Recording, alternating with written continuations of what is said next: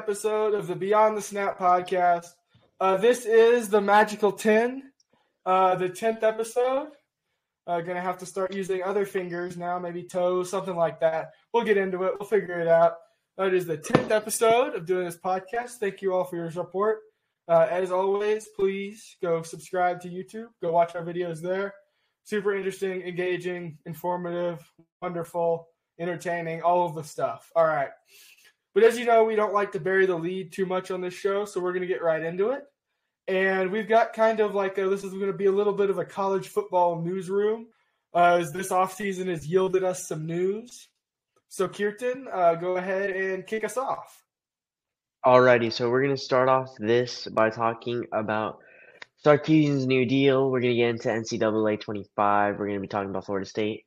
And so let's talk about Sark's new deal. Um, is it deserved? Yes. Is he going to live up to how much money that Texas is going to pay him? Maybe. Uh, the reason I said Sarkisian just signed a brand new, I believe it was what five year deal, five to ten year deal.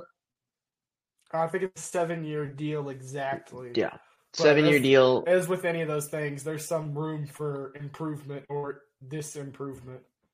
And I want y'all to remember this is Texas we're talking about. He signed a 10 million deal per year. So he'll be racking in the money. He'll be making 70 million dollars at the end of it under a 10.3 million dollar deal. Um I believe this is deserved. I think if you take a team that I believe was a 500 team when you got there, you beat uh, Bama your first year, you beat them again, or you beat you beat Bama your second year, you lose to them by three your first year. I mean, that's impressive stuff. The problem is that he does look like a deer in the headlights sometimes. Early on, when he first got to Texas, he looked like he was playing conservative, and that's why he lost a couple of the Red River showdowns. But now Sarkisian's coming to his own.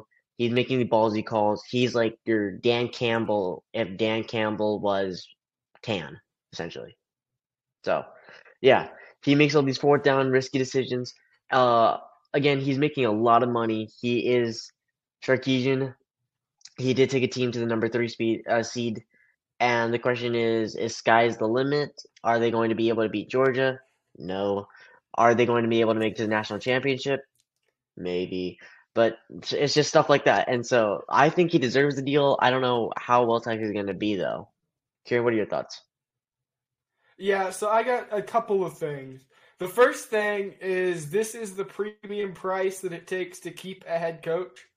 Because I'm just gonna lay it out for you. So there were 14 in the playoff. Harbaugh went to the Chargers, the coach of Michigan. Uh, Kalen DeBoer left Washington for Alabama.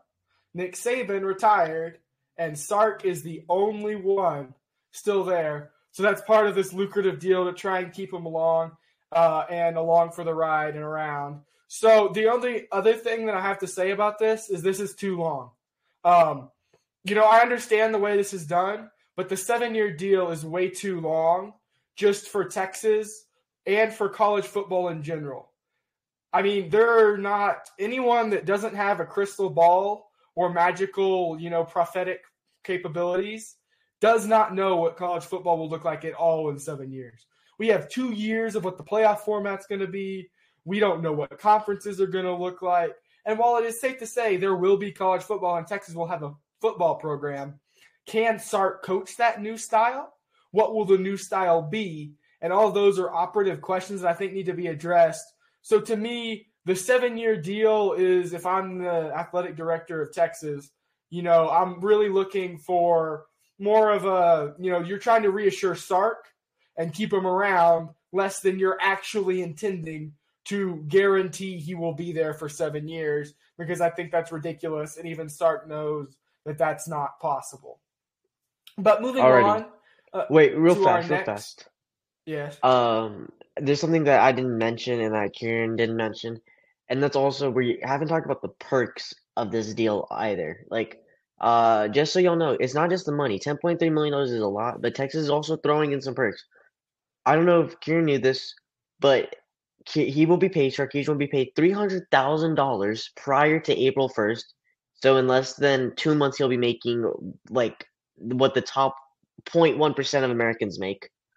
And he gets 20 hours on the UT private jet for free. For his just whatever he wants to use it for. He wants to go to Vegas? Yeah, sure. Two hour flight. Take your private jet. Like it's small stuff like this is another reason why he's staying. He's staying because he's making the bag now, but he's also getting private like a private jet, up to twelve tickets and one suite for all home games, up to eight tickets for every single away game, uh, and an annual performance incentive that maxes out at one point eight five million dollars if he makes it to the postseason. I mean, so he's getting he's staying around because of money, and it's it also comes with perks. I mean, that's just Texas for y'all. Yeah, that's important to mention. Um, but that's also kind of some standard contract written in kind of the deal. Uh, but again, good dimension, uh, and that's kind of the way it's gonna go and the way it's gonna flow. So, uh, moving on, perhaps the most exciting bit of news for those of you that uh, like to picture yourself in the driver's seat and pretend like you get paid millions and millions of dollars and have a private jet, when in reality, all you're doing is sitting in your mom's basement. NCAA 25 is coming out. So, just for the sake of saying that I too am not immune to the NCAA craze, it is likely that I will buy my first and only ever console surely so that I can play this game. It has been too long, and being able to build the dynasty at McNeese State or wherever I can possibly find to build a dynasty and beat Alabama and all of the other programs is something that appeals to me very much. But yes, so the trailer was dropped. Uh, it looks like it's going to be released later this summer with like full, I guess, gameplay or whatever trailer. In May. Um, this isn't something we want to spend too much time on, but your thoughts, Kirtan, the gamer of the two of us. Yeah, I game and I love Madden. I love uh, FIFA. I love 2K. I play all these games because I'm a big sports fanatic uh, online. Uh, I was just showing Kieran less than like 15 minutes ago when we started the podcast that I was playing a game of like PGA golf. And so I love the trailer and I love the motive behind it. We saw in EA Madden that you could technically have a cutscene with a couple of teams. Those teams included like Florida, Texas, Bama, um, Oklahoma, Miami, and so it only included a like 13 teams, and those were some of my favorite like cutscenes because then I could go play in the national championship, hoist the trophy, and then even if you lost, there was like a cutscene of him holding like a paper one. But now we get a fully um like um a full immersion into the game. And I don't know if y'all seen the trailer. Kieran will run it in the editing, but in this trailer you have them looking inside the locker room. You see all the different chants. You see all the different like the Penn State guy wave, the Penn State Cougar waving around, or the Mountaineer, uh, Mountain Lion, wherever it is, Mitt, Nittany, Lion. Lion. Waving around the flag. You see Bevo getting released. You see the Oklahoma like um what do you call it, like bubble thing they come out of, and so it's gonna be such a cold, cold game. Uh, I'm so hyped for it. I'm so hyped to see all the different jerseys, especially with the 12 team playoffs. Uh, I can ramble on and on about this, but this is going to be one of the best games and I have a proposition that Kieran doesn't know about. We are currently sitting at 805 views. If we can hit a thousand viewers by the release of the game, so by if we get a thousand viewers by, we'll say April 1st or whenever the trailer comes out, me and Kieran will both play a special. We'll play the moment the game comes out, or as soon as we can get our hands on the game, and we'll do a special episode that includes our gameplay as well. Yeah, sounds like a deal that's definitely going to happen. So you're definitely going to see that. I don't know what he's cooked. exactly talking about, but make it happen. Or I mean, it'll be there. So we will be playing NCAA 25 against each other on console at some point, and you will get to see it in some shape or form. And hopefully, we don't get sued. So uh, I'll use FIU, and Kieran our... can use Texas, and I'll still beat them. That's crazy. All right. So, uh, despite the slander from my partner sitting across the desk here, um, we're going to move on to our next little tidbit of news, which is Florida State uh, in a battle with the ACC. Um, basically, it's a very messy legal battle, uh, and neither of us are lawyers. Neither of us are really legal experts, so we're not going to get into it too much. But suffice to say that the ACC is trying to throw out Florida's uh, state's grant of rights argument. So they were saying that right, the grant of rights, so the, what's giving them money from television basically uh, expires, and they could get out of it. Uh, a, the ACC is trying to throw that out because obviously they want Florida State to remain in the ACC. Uh, but that's an ongoing legal battle that has potentially huge implications. And you know, what do you think is going to happen if Florida State is is able to get out of the ACC? And what do you think is going to happen if they're not able to get out of the ACC, Kirtan? Um, I'm gonna keep this short. So the two things that Kieran said, if they get, if they, let's say they leave the ACC, this is going to be a major loss to the ACC because if we look at the numbers, we saw that Florida State was generating essentially 90% of the revenue besides from Clemson or UNC or teams like that. And the reason I say this is because the Florida State was the number four team. They went undefeated. They were predicted to be in the playoffs. And so ACC was making so much money off of television, off of everything that showed Florida State. It didn't matter if it was the, I believe this year it was the Chick fil A Bowl that they played against um, Georgia or whatever bowl it was, but they got so much money from that. They got money. Uh, they get a cut for every single um, marketing that they had for Florida State online.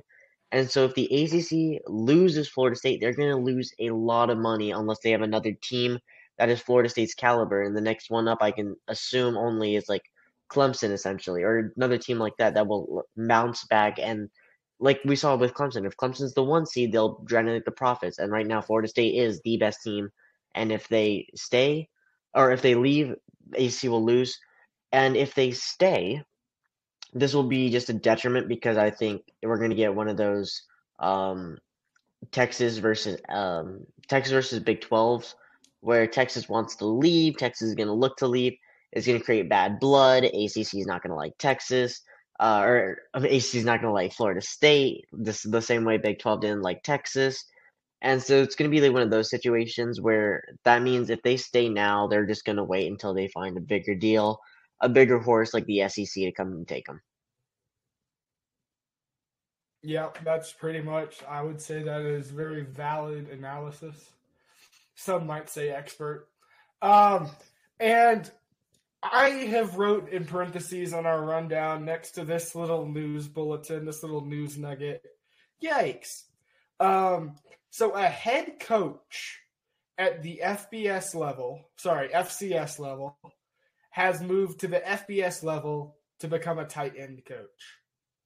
Um, so we've seen from head coach to coordinator moves. We've seen that a couple times. But Georgia State coach, uh, their head coach Shawn Elliott, moved to become the tight end coach at South Carolina.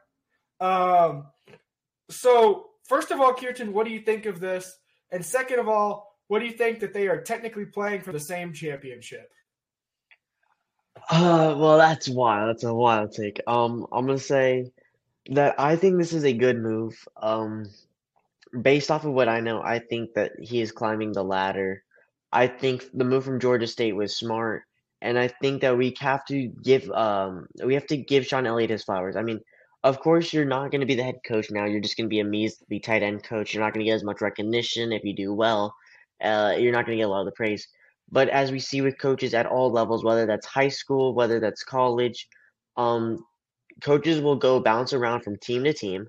They'll make that. They'll take a really bad team that was maybe two and eight, and they'll make that team six and four, and then they'll move on to a different team, and then they'll take that team and they'll move them up and so it's basically building a reputation for being an outstanding coach.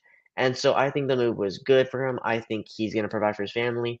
I think it might have been a little annoying for the Georgia State kids that committed, and that's always what it is whenever a head coach leaves. You lose confidence in your team, and who knows, sometimes you get kicked out of varsity. Um, just so we were just talking, uh, it was just a big thing if that happens in Georgia State, and so Georgia State is going to not be that great for them, especially now that they don't have a coach. They're going to be scrambling.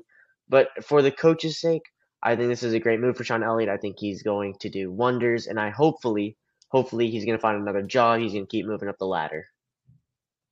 Kieran, your thoughts? Yeah, so I'm to make a somewhat bold statement here.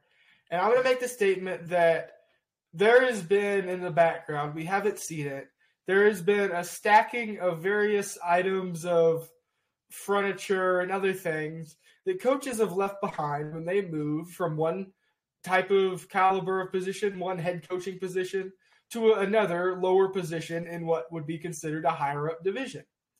And every time they do this, another little piece of furniture gets added, creating this, you know, large cartoonesque uh, type stack.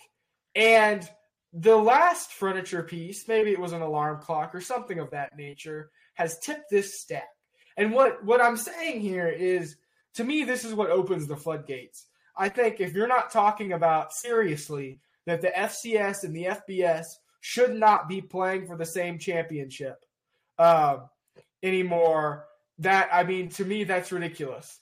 Uh, that there is a coach that's you know a head coach in one champion in subdivision, and then it's the same, technically still Division One, right?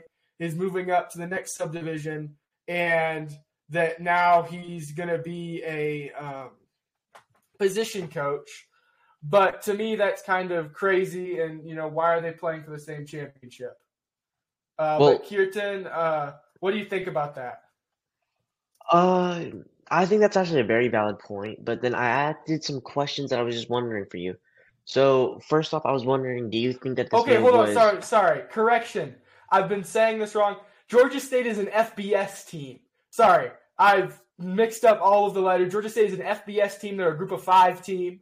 Uh, and he moved from a group five. of five to power five, exactly. From a defensive, uh, or from the head coach position to the tight end coach position. I just want to make that clear. So it's not, they're, they are actually literally playing for the same championship. I just mixed up my FCS. Uh, I apologize. And it is late and I am tired. All right. Okay. Um, but yes, Kirtan, your questions. Yeah. So okay. So that cleared up one question. So that's a good thing. Um, the second question was going to be, do you think this move was strictly based off of money per se? Because we know South Carolina, um, they are a big, big um, what do you call it, football program compared to measly Georgia State.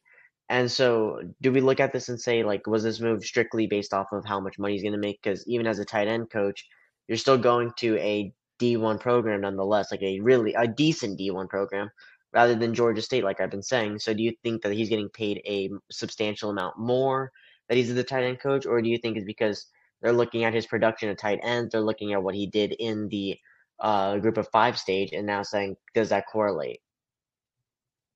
So I think that it could be both, but honestly, so you have to evaluate. There's kind of like a pay structure, right? And we don't see very much of this as fans but your head coaches, depending on the coach, depending on what they're worth, is making somewhere from you know maybe 10 million to 5 million, right? And then your coordinators like T. Rob, uh, at, these are very high caliber schools, very rich schools, are going to be making somewhere you know a million, 1.3, somewhere in there, right? And then your position coaches, which are again going to be under them, are probably making 500 grand. You know, these are rough numbers could be less, could be more. I'd imagine at South Carolina it's a little less than that because that's like Travaris Robinson, Georgia, Bama, all of that, right? And that salary debate. Um, but I would also imagine that Georgia State's head coach has to be at least comparable to that because while they are a Group of Five program, they're still an FBS program. They're still, you know, one of the top 133 teams in football. Um, so I would imagine that he's not. If he is getting a raise, it's not huge uh, at least not huge to uh, to them. It may be you know several tens of thousands of dollars, which would be a lot of money to people like us, but it's not to them and in the college football world. I'm guessing it's more motivated in the fact that he sees the fact that South Carolina has not been doing great, and it's not likely that you could get a head coach from you know a well-known university. It's not like you could go poach someone at South Carolina but he sees the possibility to slowly work his way up through the offensive staff. And then when it does come come time, unfortunately, as much as I love Beamer ball, if he doesn't succeed uh, and doesn't do well there, if it's time to can him, then you know there he is right there. Oh, I've got head coaching experience at this level. I can do this, blah this, I did this, right? And he can pitch his resume to the staff and hopefully get that job. So I would honestly think that's probably the greater motivation than necessarily pay. Uh, but yes, that is my answer to that question. I have a question for you, however. Do you believe that the FBS should stay as it is now with Group of Five and Power Five, or should there be a Group of Five playoff? Um, well, I didn't know the official ruling on it, but I believe after we did our research, we know that at least one group of five team makes the college football playoff, right? Yeah, so, like it could be two. Yeah, and this I feel like is absurd. So first off, I want to say that I believe sooner or later all conferences will basically go away and it'll be under the entity of the NCAA, and then they'll just distribute games that way. But I do believe that there should be a playoff because this is gonna be a really bold statement, but I don't think if you give me the best or the the top two, top three Power Five schools, and you play them against the number twenty five ranked school or hell the number fifty school, I don't think they win, and I think they lose by like a considerable amount. I don't think Appalachian State can beat. Uh, I think they can take down top tier teams. I've seen them do it. I've seen them be giant killers. But do I really believe they'll be good enough to be in the 12 team playoff and beat a team like Ole Miss? Beat a team that we have predicted like Mizzou? No, I absolutely do not believe so. I find the entire idea of having a group of five team in the playoff to be absurd because, like I said, the best team will not be um, that will not be better than the number 12 team in the nation. And the number 12 team is the number 12 Power 5 teams who I'm referring to. And so to answer Kieran's question, I absolutely do believe there should be a um, a group of five playoff. And the reason I say this is because even if we do allow them into the into our playoffs, into the big Power Five playoffs, then at least we know we're getting the number one talent. We're getting the best team through and through, as they've already played and been ranked amongst themselves and played amongst themselves, and they've come out on top. We know we're getting the best of the best, and the fact that even if they lose, because I think for the next three to four years, no uh, group of five team is going to beat like no 12 seed is going to beat the two seed or whatever seed they get put at. I don't think that'll ever happen. And so for that reason alone, I don't think that we need to be worried per se about the the actual playoff. We need to be worried about the group of five playoff. And so they can say, look, we may not have made it to the actual like we may not have gone that far in the playoffs. We might have just been the team that got thrown in there but we did win these last four years in the group of five playoff. We are a good team, and with more talent, we'll build and we'll become a power five team or just as good as a power five team, and we'll start winning games in the actual playoffs. Yeah, I think that's all valid. I think that's a great take. Uh, we, however, are going to move on. And so we're to give you a little bit of a recruiting readout. Um, just looking early to the next class. Uh, this class is pretty much wrapped up. We've talked about that and talked about on signing day. Um, and almost all those early commitments are enrolled. And we'll start getting reviews and reports of how they're doing, and we'll relay those to you as soon as possible. But now we're going to talk about how the race for the class of 2025 uh, is beginning. Uh, and the first key point is that Ryan Williams is going to stay with Bama. Uh, now, I think that's a very important recruiting for them as they're able to bounce back and kind of try and do a reload instead of a rebuild. Kirtan?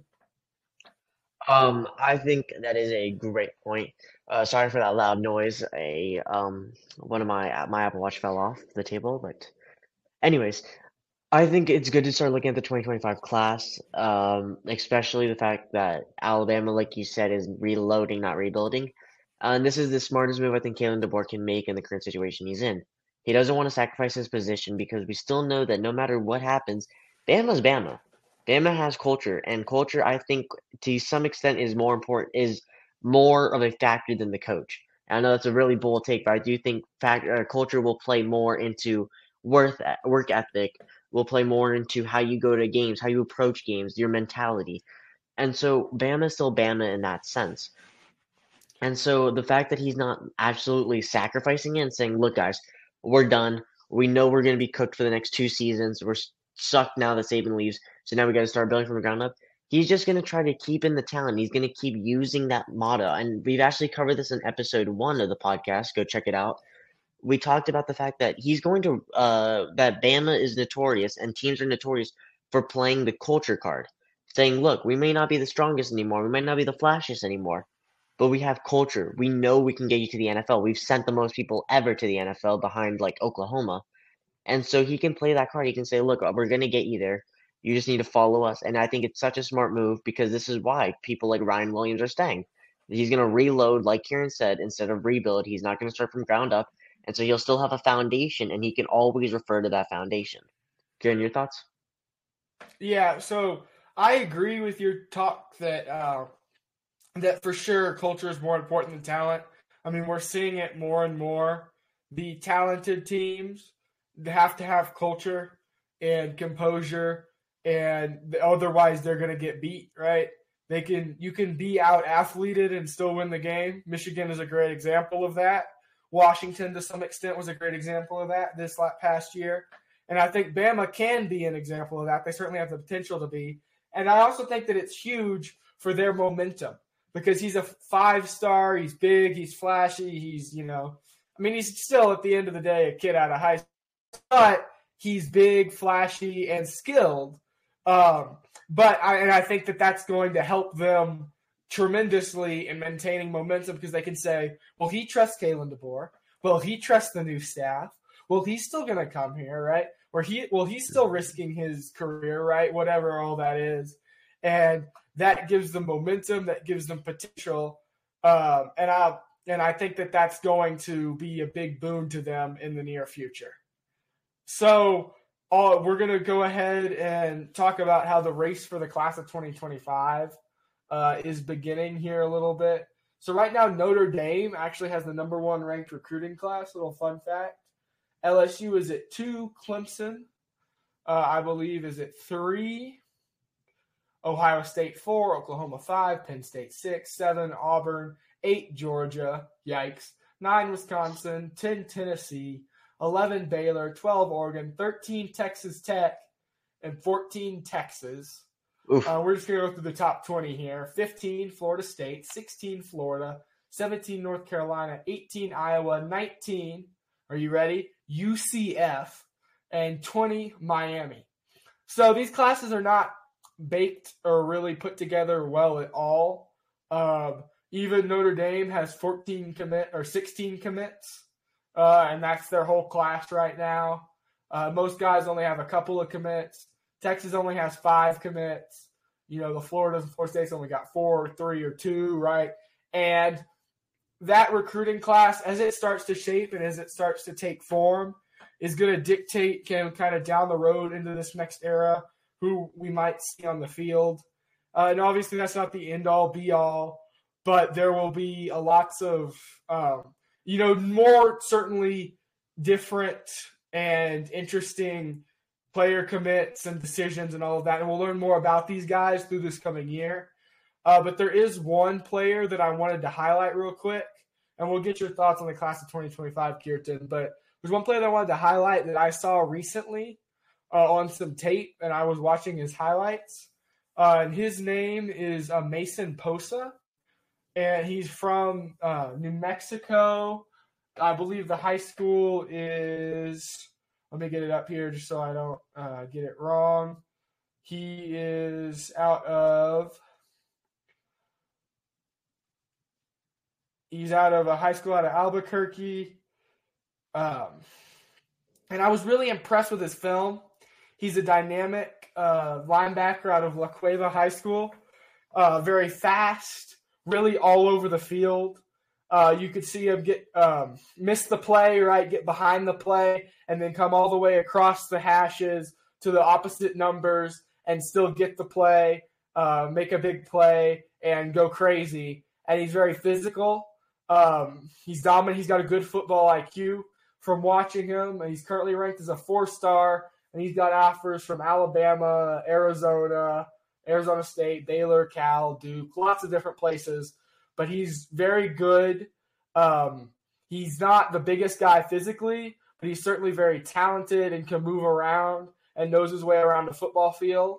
And I just wanted to highlight is you may see his name come up as the next kind of almost TJ Watt style, can play edge, can go coverage, can roll around, uh, can really attack the quarterback.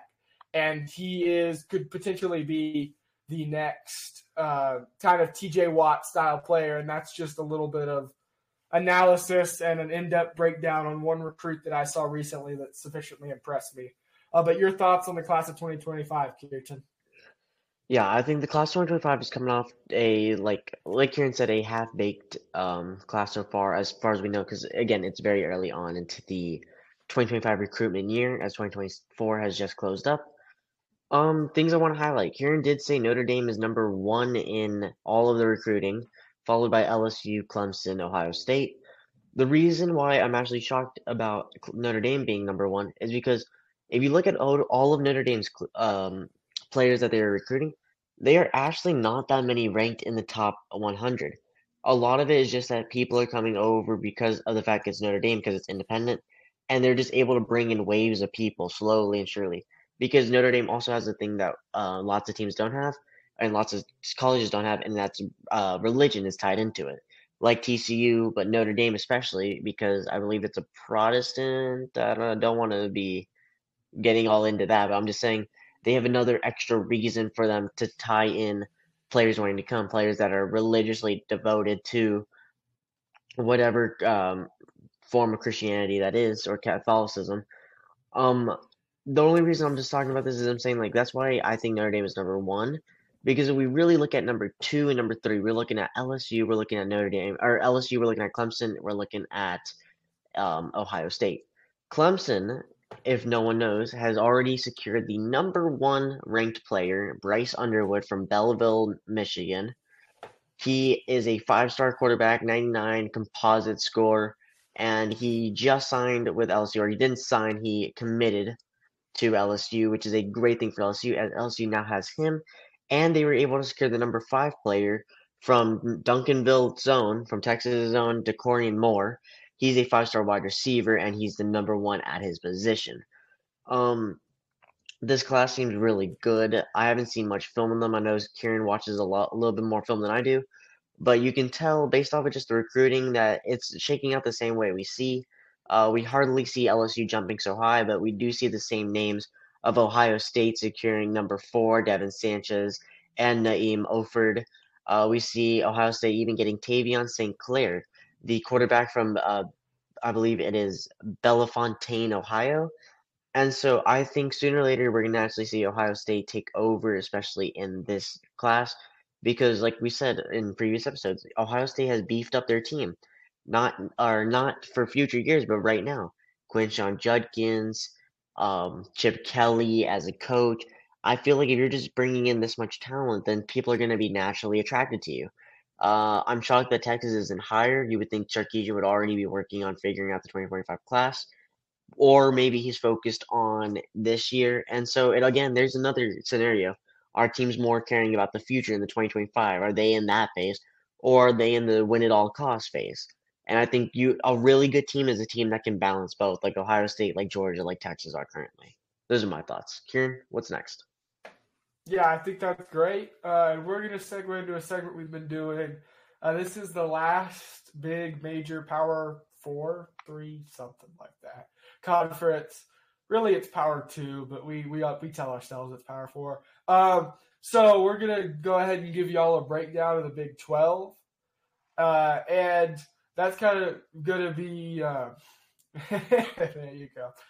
We're gonna give you a little coverage of that. So for the Big Twelve, uh, my I'm gonna give you my champion and my championship game and a little rationale, and then we're gonna kick it to Kirtan for his thoughts. I have the champion as Arizona. So I don't know if y'all know, but Noah Fifita is still there. I watched him in their bowl game against Oklahoma. I watched him in several games throughout the season. He looks really good, guys.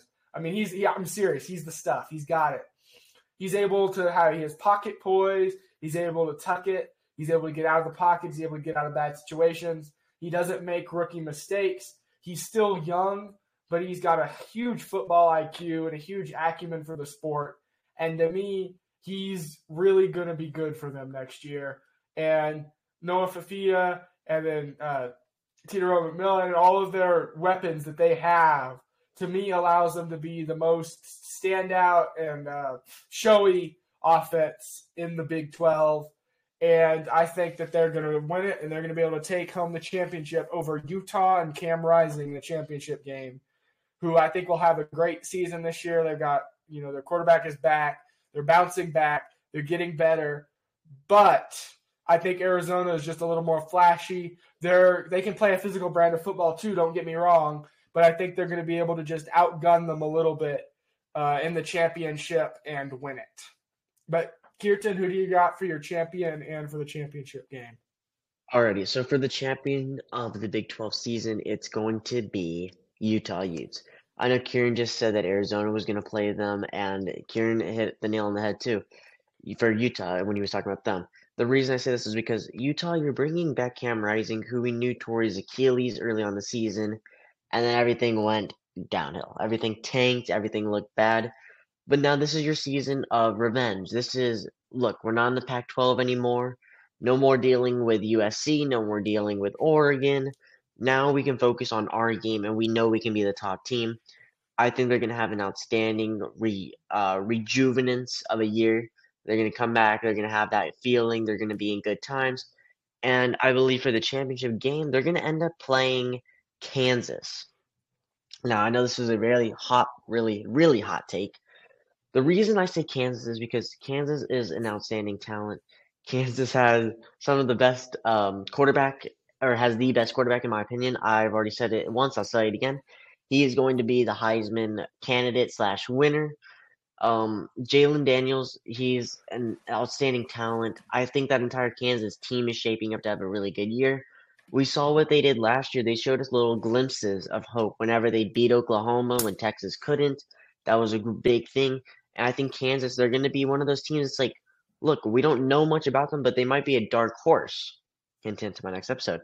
Um, just so you know. So that's what I'm saying. I think Kansas will be an outstanding talent. I think Kansas is going to be a surprise team. However, I don't have them as my surprise team, and I'm going to get to that right after Kieran tells us about his surprise team. Yeah, so my surprise team, uh, this honestly surprised me a little bit, but I think there's only really one way to go for this, uh, and that's Iowa State, the Cyclones. They have been getting better. They looked really good towards the end of the season. They've got a young quarterback. They've got all the upsides and all the perks of a surprise team. So I don't know what the line is, what the numbers are on the over under for the season, the season record uh, for Iowa State right now. But I mean, if it's low, if it looks good, if it's anywhere under eight, I think that's a good bet to take the over. They've got a crazy good uh, staff, and Matt Campbell there is doing well. And to me, I think that they're going to be they they've got huge upside, um, and they just have that something right. They've been able to improve. They took some tough losses, but I think they're going to bounce back next year with Rocco. excuse me, excuse me, that's horrible. Um, for the Rocco Becht quarterback, and to me, that's just going to be the difference and they're going to be able to be that surprise dark horse Big 12 team next year. Alrighty, so for my surprise team of the year, I have Colorado. Um, yeah. So let me paint you a picture. I want everyone to close their eyes and listen to this story. Think about this. One day, you're walking around town. You're a five star commit. You know, life is good. You have Kirby Smart asking you to come win a national championship for free. And you're like, okay, I'm going to stay with him. But then one day down the street, you see these two men sitting in a Rolls Royce, Cullinan that way. A Cullinan Rolls Royce. And you see both of them have glasses on. One of them has a shirt with, or has a chain with the number two on it and the other one says Prime Time, sponsored by Logan Paul Prime. And you see these glasses, and you see this guy, and you say, Whoa, that is the greatest, greatest cornerback ever to play the sport. And he says, Come play for me. Well, my name is Travis Hunter, and I dropped all the teams that wanted me, and I signed with Jackson State, baby. So that's what I'm trying to say. I'm saying Colorado would be the surprise team because of the hype. The only reason Colorado beat TCU last year, hype. The only reason Colorado beat anyone last year, hype. That's all it was. You can take it with a grain of salt. The only reason Colorado won was because the name. The name of primetime brought in talent, and that's all it was. All it was. You can say whatever you want. You could say he's a great coach. Look, I'm impartial to the man. I think he's a decent coach. I think he's a decent guy. But I do think his name carries more weight than his coaching reputation or his repertoire. So for that reason, I'm gonna say that Colorado's your surprise team just because they bring in the talent uh, week in and week out, and we know that talent. Here's a great saying for all of y'all who want to be motivated: hard work beats talent when talent doesn't work hard. And if Colorado can just get their talent to work hard, they will be a great team. They will be the surprise team. And who knows, they can probably beat, I don't know, Utah if they chose to. Kieran, what's next? That's a little crazy. Also, I would, for the sake of posterity, like to point out uh, that in fact their hype makes them not a surprise because you expect it. it. Is all you don't expect to be that good. Just a little bit of wisdom uh, there from the more sane, better, and handsomer, if I do say so myself, of your two. They lost to Stanford. Okay, whatever. Um, so your letdown team next year, I think, is another team with a rookie-ish quarterback. I mean, he's got some playing time, but not as much as he'd like, obviously. Uh, unfortunately, Chris Klieman and the Wildcats are going to have to just let us down this year. I'm sorry, Kansas State fans. But Kansas State is, in fact, my letdown team. I just think that they're not going to be able to present themselves the same way they were this year. They have had a lot of change and they were able to still do well this year, but they weren't able to do as well as they could have, uh, and they weren't able to do as well as they would have liked. So to me, I think they're going to fall off. I don't think there's any really increase in momentum there. Chris Klieman is a great coach, no fault to him. But to me, I don't think just Avery Johnson is going to be able to get it done, right? They were a very good team this year. They took Texas down to the wire. Probably took a few years off my life. But, you know, it's it, it is what it is. And I just don't think they're going to be very good next year in terms of just with the flood of new talent coming into the Big 12. I think that they're, instead of, you know, floating to the top, they're going to kind of start to sink towards the bottom. And that's really the only reason they're a letdown. But Kirtan, what is your letdown team? Alrighty, my letdown team. This is going to be another controversial pick, but I have Houston Cougars, and the reason I say it's Houston Cougars is because Houston's a um how do I put this? They're a good team. They're just not there yet. They're not at the peak. They are still in the hard knock space, kind of like this podcast. Go subscribe. Um, they are in the hard knocks phase where they're trying to get better slowly and slowly, and they've done so. I mean, last season we saw them actually make an improvement. Of course, they still finished four and eight, but they took Texas to a seven point game. They beat teams like UTSA, who you didn't expect. You wouldn't expect them to beat West Virginia, who they beat, and they beat Baylor in overtime. So they've beaten decent teams. It's just they're still in that hard knocks phase. I do think that sooner or later they'll get over that mountain. I think when Donovan Smith, their quarterback, becomes a senior, I think they'll be a much better team. But I'm just taking a look at their schedule right now, and based off what I see, all I see is a lot of losses. I see a loss to UNLV to open the season. I see you losing to the Sooners. You have a chance to beat Rice, a chance to beat Cincinnati, but then Iowa State, TCU, Kansas, Utah, Kansas State, Arizona. I mean, that entire stretch just seems like unwinnable games. And I feel like if y'all go on a cold streak, there's no saying of what could happen. And honestly, I can assume the worst, and I can say I think you lose every single one of those games, starting with Iowa State, and they'll just deteriorate you. They'll deteriorate the team. But I wish you guys had some more con. Or I wish you guys had some more bigger opponents, like a Texas, to play, so you can get your name out there. You can say, "Hey, look, we are able to hang with the big foes because we got nothing to lose." And so this season, I think will be make or break, and I do see y'all breaking. So. All right, so I'm going to continue uh, with my worst team, uh, and that is going to be the Arizona State Sun Devils. I'm sorry, I just don't see a way.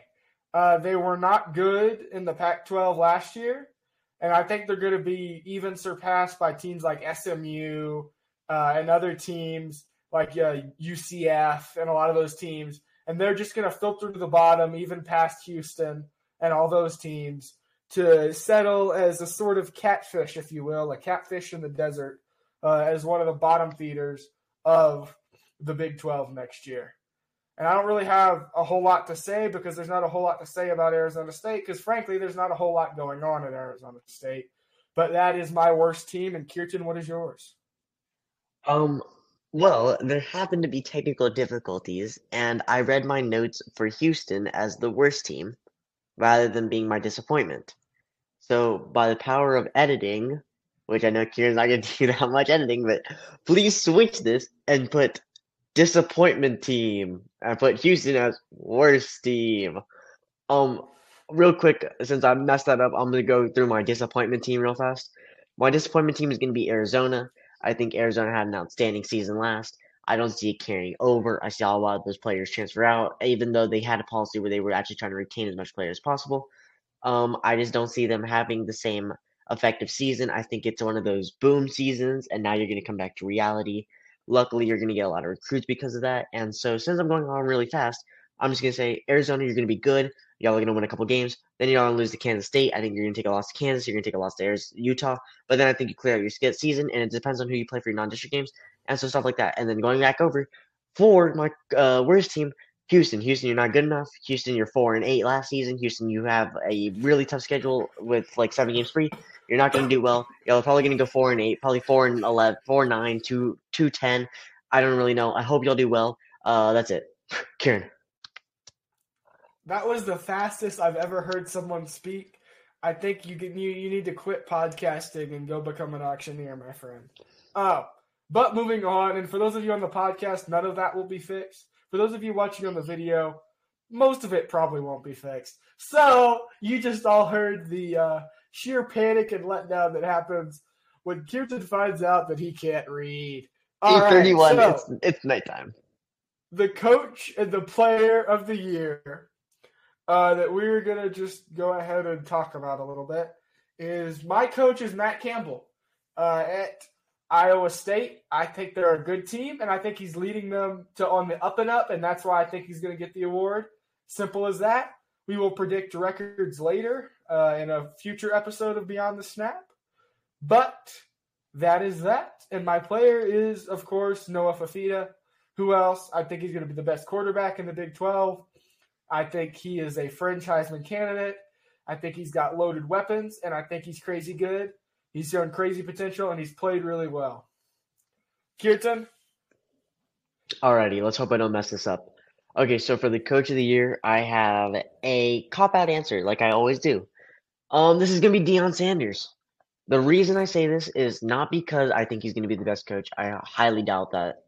It's going to be because Big Twelve, what is happening right now? Um, let's see.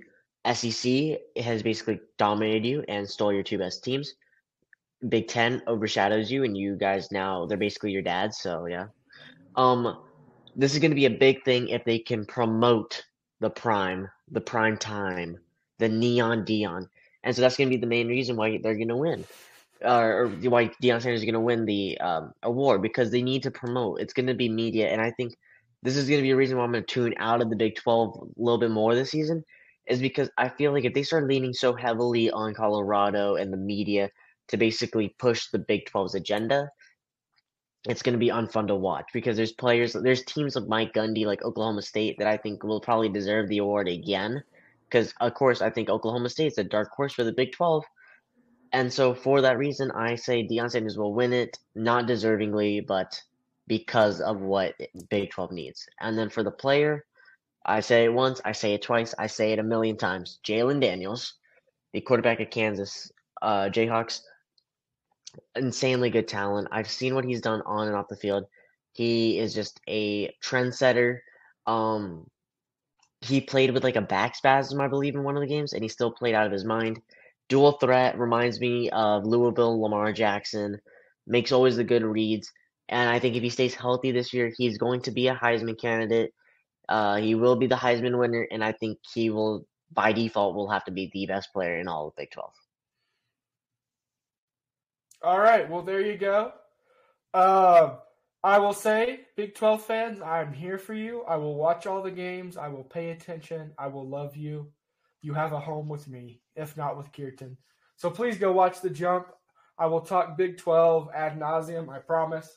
Uh, but with that, I think that brings us to the conclusion of this episode and the conclusion to episode 10 of this great podcast. Please subscribe on YouTube uh, and subscribe or follow on Spotify, I suppose. Uh, and check out, you know, social media and all of that for us. And please watch our content. We really appreciate all the views and interest that we've been getting. We're dedicated to growing the brand over these next couple of years through high school and we will continue to be making these weekly podcasts for you. Well, they may get a little shorter and vary, but we've got some new exciting content coming up. So please stay tuned. We will be playing uh, NCAA 25, and at some point, hopefully, we will be giving you live hits from games next season. Uh, but that remains to be seen. But thank you all for watching, and have a great night.